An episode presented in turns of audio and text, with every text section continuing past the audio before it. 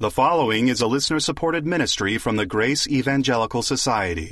Hi there, friend. Today on Grace in Focus, we're going to talk about Romans 8 1 and Romans 8 4. Why are the exact same seven Greek words found in both verses? And what does the word that's translated condemnation mean in these verses? I hope you'll stay tuned for this question and answer session coming right up. Our website, faithalone.org, has a lot of things you might be interested in, especially our free subscription to the Grace in Focus magazine, and you'll find some of the upcoming events we have planned. Now, today's discussion with Bob Wilkin and Ken Yates. Welcome back to Grace in Focus. Ken is again with me, and Ken, you, know you got another question, huh? Yes, this one is from Rick, and he has a question about Romans chapter 8, verses 1 and 4. The question, even though it's not worded in the question, involves a textual problem. And he says, Why would the same seven Greek words be found both in Romans 8 1 and in Romans 8 4?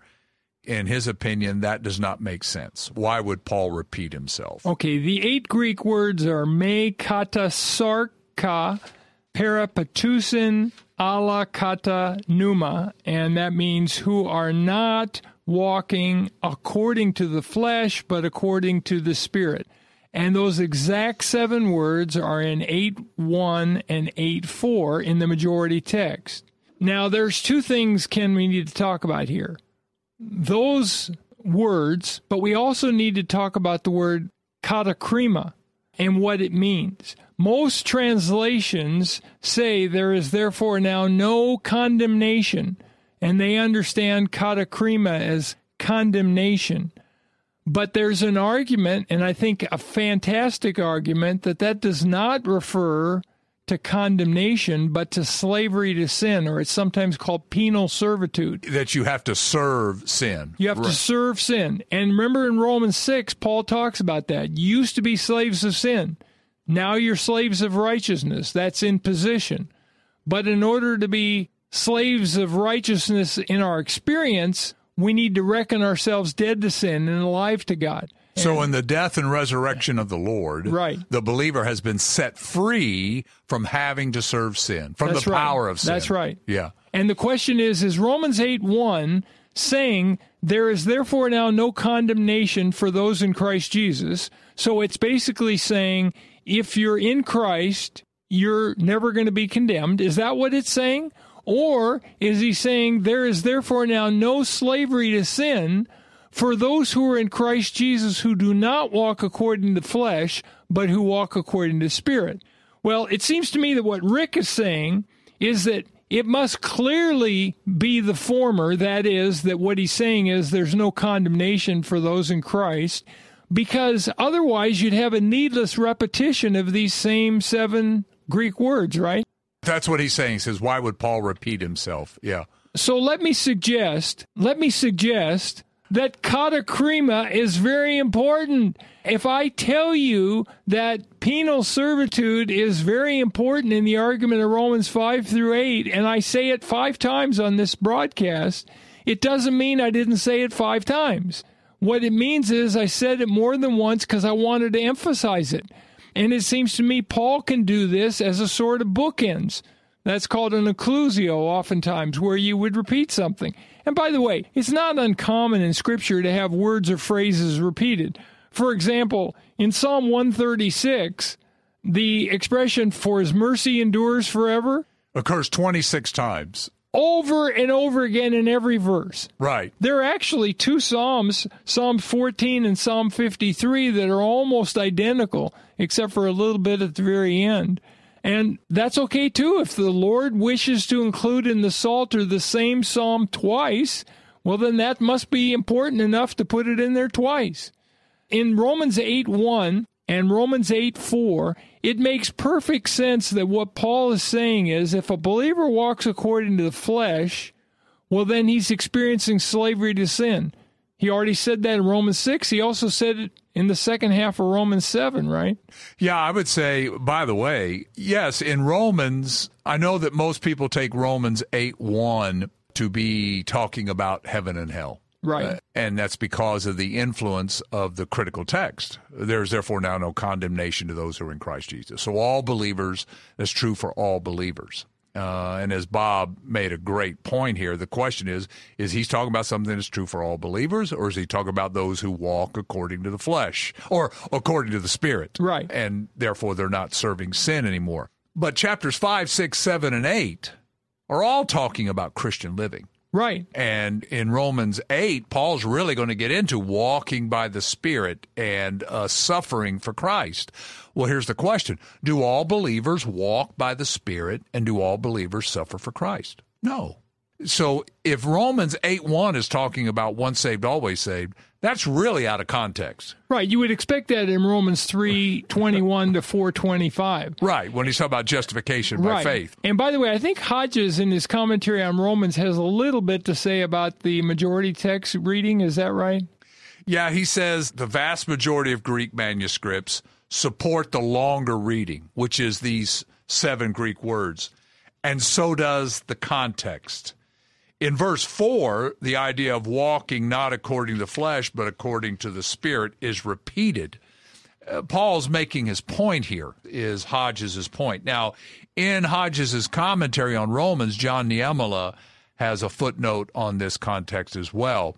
And what he's talking about is not only the context after verse 1 is talking about walking toward the Spirit, but the context before, because chapter 7 ends with Paul's struggle. Who's going to deliver me from this body of death?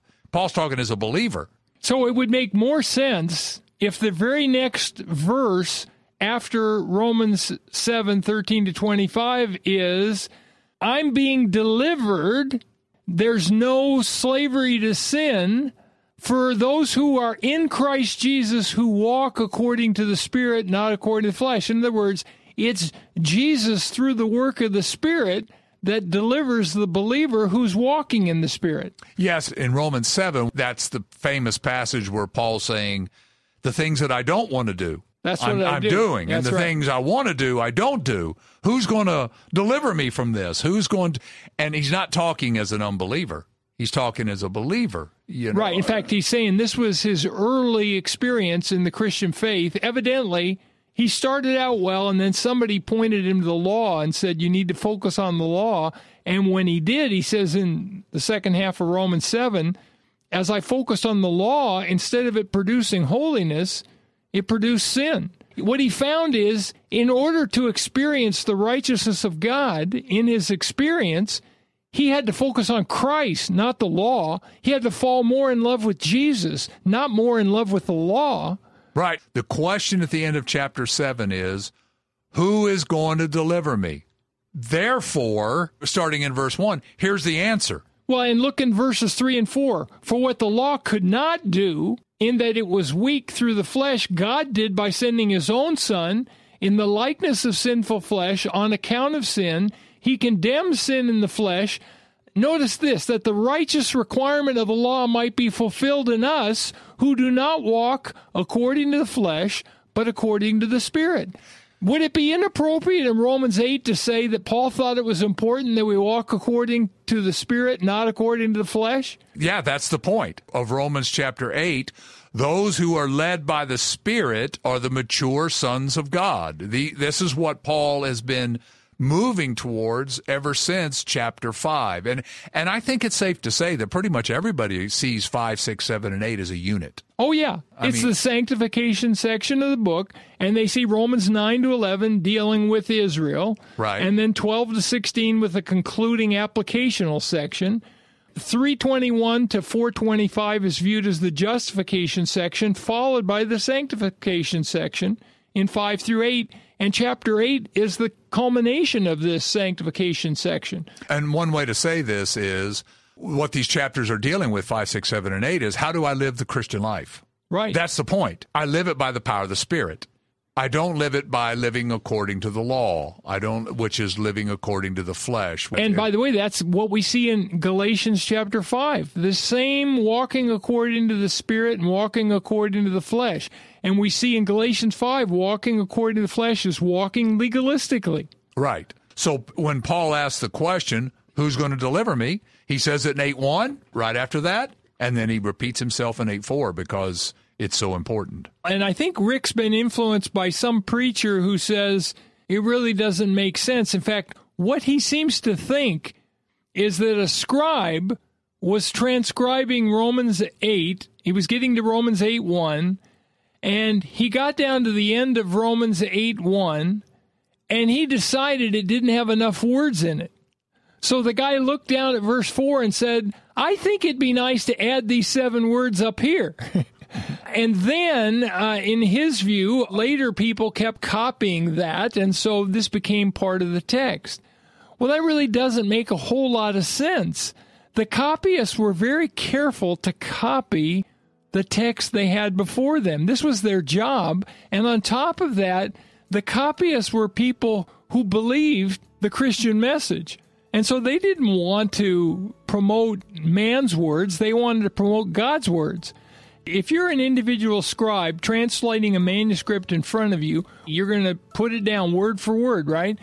You come to two, three, four. Even if he later decided, you know what, it'd be neat if these seven words at the end of verse four were at the end of verse one. It's too late. He's already copied 8 1, 8 2, 8 3, and 8 4. The most important thing for me is most of the book of Romans is dealing with Christian living. And yeah. part of the problem we run into is most people think, well, the Roman road is talking about how to go to heaven. It's and, not. And it's not. And certainly not Romans 8. I have an article at faithalone.org called The Romans Road Ends in a Cul-de-sac.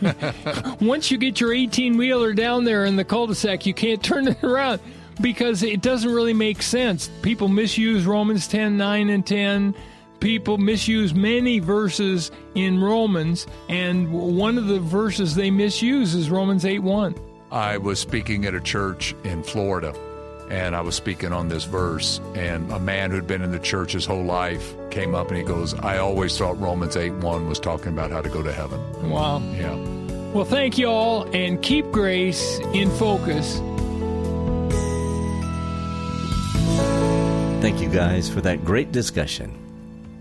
Are you interested in finding other free grace believers just like yourself in your area?